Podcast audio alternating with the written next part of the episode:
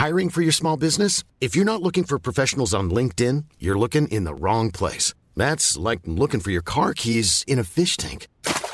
LinkedIn helps you hire professionals you can't find anywhere else, even those who aren't actively searching for a new job but might be open to the perfect role. In a given month, over 70% of LinkedIn users don't even visit other leading job sites. So start looking in the right place. With LinkedIn, you can hire professionals like a professional. Post your free job on linkedin.com slash people today. Quand j'étais petite, je regardais en boucle les sketchs des Inconnus, d'Anne Romanoff, et puis, en grandissant, du Jamel Comedy Club. Je me bidonnais devant. Et si je peux être honnête, je rêvais un petit peu de devenir humoriste. J'avais l'impression que c'était si simple. Je ne me rendais absolument pas compte du travail nécessaire pour atteindre ce niveau où l'on est capable de faire rire tout le monde, ou presque. Il y a cinq ans, j'ai rencontré Fred. Dès le départ, il m'a avoué rêver de devenir humoriste. Quelques mois après notre rencontre, il est monté sur scène pour la première fois et je l'ai vu évoluer avec brio dans le monde du stand-up français. En fait, le stand-up, c'est de faire de l'humour en s'adressant aux gens qui sont présents dans la salle et en leur racontant des blagues, parfois des blagues qui nous sont vraiment arrivées, parfois des blagues qu'on a inventées, et essayer de voir, euh, en fait, d'interagir avec les gens et d'obtenir le rire d'eux comme si c'était des amis. Et c'est quelque chose qui met du temps à s'apprendre et souvent qui s'apprend en faisant des plateaux. Et les plateaux, donc, c'est des heures où euh, pendant une heure, euh, tu vas avoir entre 5, 6, parfois 10 humoristes qui s'enchaînent, entre 5 et 10 minutes chacun, et, en fait ils testent leurs blagues. Et l'idée pour un humoriste, généralement, c'est de tester tes blagues pendant un petit moment, et au bout d'un moment, t'écris un spectacle.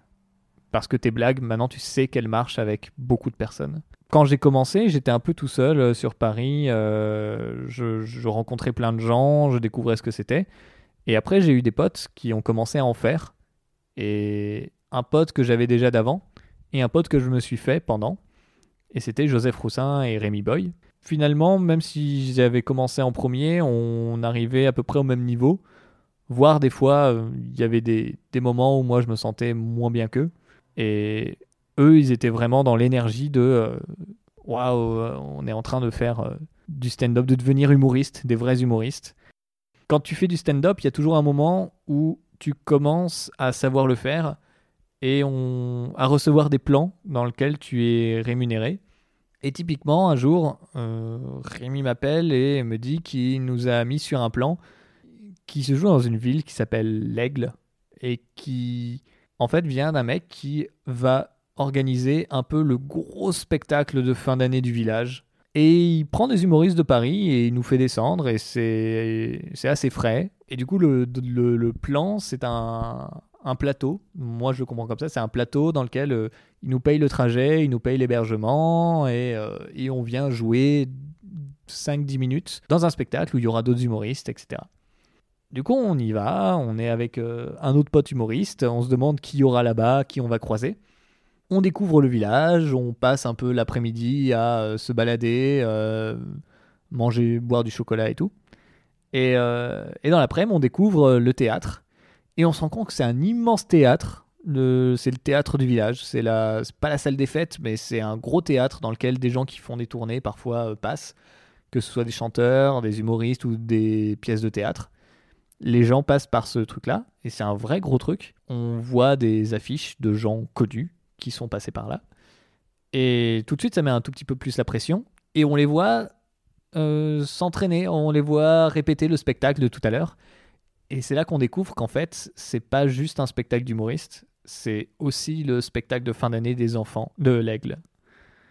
Et que les enfants sont en train de répéter euh, les chansons qu'ils qu vont faire. Euh, et donc ça veut dire que le public va être majoritairement composé des parents, des familles, des enfants, et des retraités qui ont l'habitude de venir euh, voir ici, et peut-être même des gens des villages d'à côté qui viennent euh, pour la grosse soirée, du gros spectacle de l'aigle.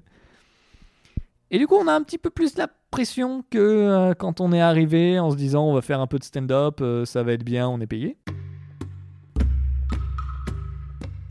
Un des trucs d'avoir découvert que il y avait des enfants et qu'on allait s'adresser à des parents, c'est que bah, en tant que stand-upper, des fois on essaye de dire des choses très gênantes sur nous, on essaye de faire des blagues avec un peu n'importe quoi. Et là, on se demande si vraiment les blagues euh, sur euh, nos sexualités euh, de vingtenaire, ça intéressera vraiment des parents qui viennent là voir pour le spectacle de fin d'année de leurs enfants. Et du coup, ouais, on commence, on commence vraiment à se demander qu'est-ce qu'on va faire, qu'est-ce qu'on va dire. Et dans les coulisses, on découvre que on est, j'exagère peut-être, mais une bonne trentaine de comédiens qui vont avoir 10 minutes chacun. Et tout le monde se regarde un petit peu en mode on va être aussi entrecoupé des gens sur place, les gens locaux qui font un spectacle. Donc ça veut dire que c'est vraiment un spectacle de 3 heures qui s'annonce. Ok, on commence à avoir un, petit peu peur, ça fait quand même pas si longtemps que ça qu'on fait du stand-up, on n'est pas sûr de nous complètement, mais on se dit que ça peut quand même passer. Le spectacle finit par commencer, Joseph, comment, Joseph est vraiment dans le début, et au final il s'en sort pas si mal les enfants passent, les enfants font leur numéro et tout. Et quand même, les, autres humoristes passent, tout le monde passe. Ça commence à faire long. Au moins une bonne heure et demie, deux heures. Vraiment, ça commence à faire vraiment long. Et on le sent. Et on le sent surtout qu'au fur et à mesure, les familles qui étaient là pour leurs enfants ont envie de partir maintenant qu'elles ont vu leurs enfants plutôt que de se taper des comédiens dont certains sont vraiment pas bons et certains sont un peu mieux mais certains sont gênants. Et du coup, on commence à on commence à paniquer un peu tous les humoristes qui sont pas encore passés parce qu'on se dit là, on sent qu'on les perd. Et heureusement, il va y avoir une entracte. Heureusement, euh, les... tout le monde va pouvoir faire une pause.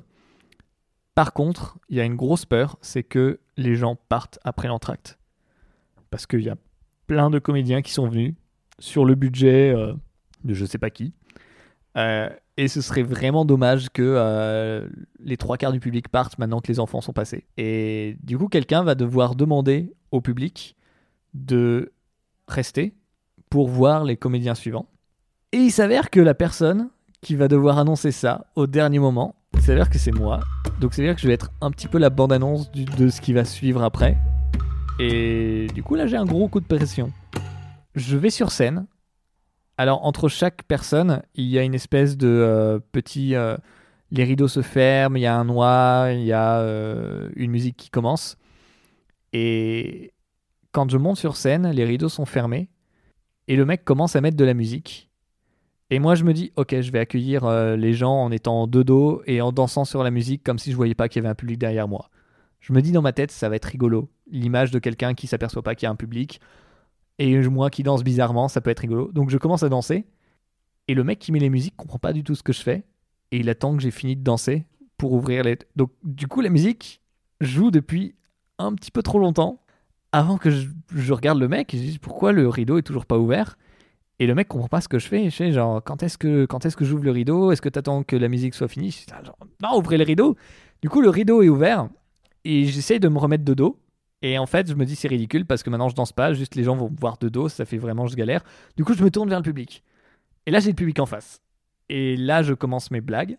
Et euh, je crois que au début, mes blagues, euh, j'ai des blagues qui fonctionnent. Et je me dis, ok, ça marche. Euh, c'est bien passé pour Joseph. J'ai un peu le même type d'humour que Joseph. Ça devrait bien se passer. Et soudain, je rate une blague. Et quand tu rates une blague, t'es à la fois dans ok, je passe à la suivante, mais aussi pourquoi elle n'a pas marché, comment je dois faire pour que la suivante marche mieux? Et tu penses plus forcément à ce que tu vas dire, mais aussi à ce que tu as déjà fait. Et c'est là que ton cerveau, il commence à bah, être saturé de pensées différentes. Et je commence à me rendre compte que euh, je suis beaucoup trop conscient de ce que je suis en train de faire pour être efficace. Et les gens ont vraiment pas envie de rire à mes idioties. Dans la vie, j'ai beaucoup de mal à me souvenir des choses. J'ai remarqué que souvent je regardais vers le bas je regardais ailleurs quand euh, je cherchais quelque chose dans ma mémoire. Et je me dis que peut-être bientôt avec la nouvelle technologie, on va pouvoir régler ça, on va pouvoir afficher sur des lunettes des informations qui nous manquent. Et par exemple, quand je croise quelqu'un dans la rue qui me connaît et que je ne reconnais pas, je vais pouvoir appeler sur ma machine, la personne me fait Hey Fred, comment tu vas? Et moi je suis là Hey Marie, comment tu vas Depuis ton cancer des seins ne pas mentionné Ah Et là, je commence à paniquer de la mauvaise façon qui arrive quand tu fais du stand-up. C'est de commencer à faire des blagues sur le fait que tu galères ou que les gens rient pas. Et à leur donner l'impression que c'est un peu de leur faute aussi. Et je commence à sortir des phrases un petit peu du style euh, Ah, c'est normal que vous ayez pas ri à celle-là. Ou vraiment, ce qu'il faut pas faire parce que normalement, quand tu es public, tu es confortablement assis pour que quelqu'un t'offre un spectacle. Et quand quelqu'un qui est censé t'offrir un spectacle te rappelle que tu es assis et que bah, t'attends qu'il te propose quelque chose, tu te sens mal pour toi et pour lui. Et du coup, tout le monde commence à se sentir un peu mal. Et j'arrive au bout de ma peine quand même euh, à sortir toutes mes blagues. Personne n'a ri. Vraiment, euh, il y a eu un moment où vers le milieu de mon passage où plus personne ne riait à quoi que ce soit. Peut-être que je l'ai rattrapé avec une surprise, une blague, j'ai complètement oublié ça. C'est juste 300 personnes, 300 retraités, familles, euh, parents et enfants qui ne rient pas à mes blagues et qui attendent. Et là, je dois annoncer qu'il va y avoir une entracte et je dois leur demander de rester là pour les autres humoristes. Mon cerveau panique et veut leur demander de d'avoir un peu plus d'énergie et de au moins faire un applaudissement final. on est tous là, on galère tous et c'est moi qui ai la parole et le micro. Et du coup, je leur demande des applaudissements de pitié afin de pouvoir les libérer, mais en leur demandant s'il vous plaît, restez pour euh, les humoristes suivants. Je sais pas si je vous laisse sur cette blague. Il y a une entracte, juste là maintenant, de 10 minutes. soit je termine avec un tonnerre d'applaudissements, soit je termine avec un grand silence. Et j'obtiens des petits applaudissements polis. Et la personne qui s'occupait de d'encadrer les enfants monte sur scène, prend le micro et dit oui, restez s'il vous plaît, parce qu'après il y aura deux humoristes, c'est toute une soirée qu'on a préparée pour vous. Parce que clairement, elle a vu que genre j'avais rien fait du tout et que j'avais vraiment. Les gens avaient dû penser, ok, après lui, je pars tout de suite. Et tout le monde le sentait. Et ouais, c'était mon bid le plus fort, je pense, parce que j'ai eu des bids assez forts, donc des bids quand personne ne rit à une une blague dans une salle. Mais juste la différence de taille de bider devant 300 personnes, c'est assez différent que de bider dans des petits plateaux de 20 personnes. Au final, ça a été quand même un bon week-end, une bonne soirée. Euh, on, a, on s'est amusé entre copains et tout, mais je me souviendrai quand même de, de ce silence. Et je pense que je ne peux plus avoir vraiment la honte nulle part. Je pense que si je me retrouve dans une situation ridicule, je pourrais toujours me dire au moins il n'y a pas 300 personnes qui attendent que j'ai fini ma situation ridicule avant qu'on puisse partir. Donc je pense que ça m'a a fait de moi une meilleure personne.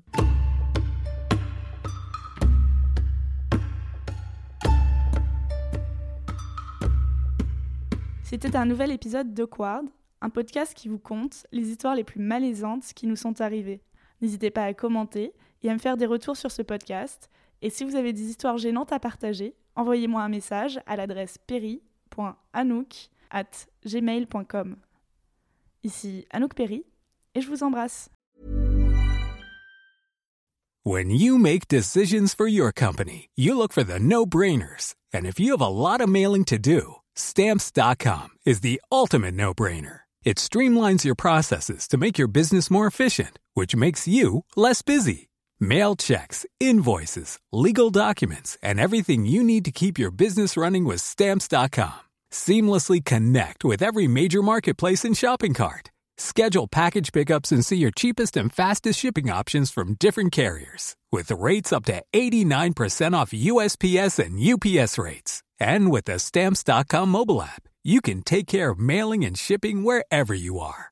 Make the same no brainer decision as over 1 million other businesses with Stamps.com. Sign up with Code PROGRAM for a four week trial plus free postage and a free digital scale. No long term commitments or contracts. That's stamps.com. Code program.